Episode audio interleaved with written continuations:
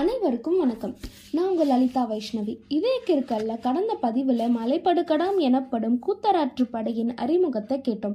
அதன் தொடர்ச்சியாக இந்த பதிவில் மலைப்படுகடாம் கூறும் சிறப்பு செய்திகளும் அந்நூலின் பாட்டுடை தலைவன் பற்றியும் ஆசிரியர் பற்றியும் சிறப்பான செய்திகளை கேட்போம்.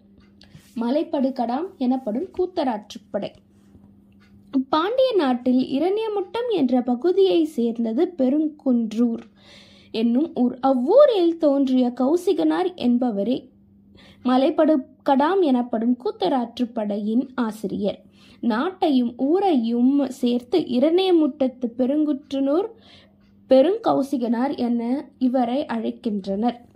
குறிஞ்சிக்கு கபிலர் என கபிலர் போற்றப்படுகிறார். அதுபோல் மலை மக்களின் வாழ்வியலும் மலைகளில் கேட்கும் ஒளிகளிலும் ஈடுபாடு கொண்டவர் நம் ஆசிரியர். இந்நூலின் பாட்டுடை தலைவன் வேல்நீல் குல தலைவன் நன்னன். நன்னன் மிகச்சிறந்த வீரன் கொடைவள்ளல் இவனது பல்குன்ற கோட்டமாகிய நாடு எல்லா வளங்களையும் கொண்டதாகும். இவனுக்கு நன்னன் வேண்மான் வேல் நன்னன் சேய் நன்னன் பல்குன்ற கோட்டத்து செங்கன் மாத்துவேல் நன்னன் சேய் நன்னன் என பல சிறப்பு பெயர்கள் வழங்கப்பட்டன.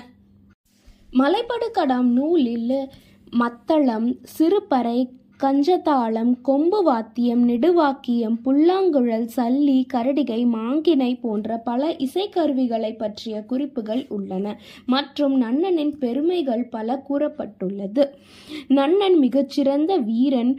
புலவர்களுக்கு பொருள் கொடுத்து தமிழை வளர்ப்பவன். தன்னை இகழ்வோரை போரிலே வென்று அடிமையாக்குபவன். தன்னை புகழ்வருக்கு தங்கள் அரசாட்சியையும் வழங்கும் ஈரமான நெஞ்சை உடையவன். இந்நூலில் பழந்தமிழர் பண்பாட்டு செய்திகள் பல காணப்படுகிறது. பயிர் வகைகள் தானிய வகைகள் காய்கறிகள் உணவுப் பொருட்கள் குடியிருப்புகள் ஆடை அணிகலன்கள் மற்றும் தமிழரின் வாழ்வியலை பற்றிய பல கருத்துக்கள் கூறப்படுகிறது. போரில் மாண்ட வீரர்களின் நினைவாக நடுக்கல் நட்டு வழிபடும் மரபும் புலனாகிறது. இசைக்கருவிகள் செய்முறை வாசிக்கும் முறை பக்கவாத்தியங்கள் பற்றிய இசைக்குறிப்புகள் பல வெளிப்படுகிறது. மூங்கில் குழாயில் மதுவை அடைத்து வைத்தல் தயிர் தயாரித்தல் நெல்லிலிருந்து கல் தயாரித்தல் போன்ற செய்திகளையும் அறிய முடிகிறது. தெய்வ வணக்கம் வழிபாட்டு முறைகள் சகுனம் பார்த்தல் போன்ற பழந்தமிழர் நம்பிக்கைகளையும் மலைப்படுக்கடாம் வழி நம்மால் அறிய முடிகிறது. பத்துப்பாட்டு நூல்களின் மிக முக்கியமான நூலான மலைப்படுக்கடாம் எனப்படும் கூத்தராற்றுப்படையில் தமிழ் மொழியின் தொன்மையும் இலக்கிய படைப்பாக்கத்திறனும் மொழி வளமும் புலவர்களின் சிறப்பும் நம்மால் அறிய முடிகிறது.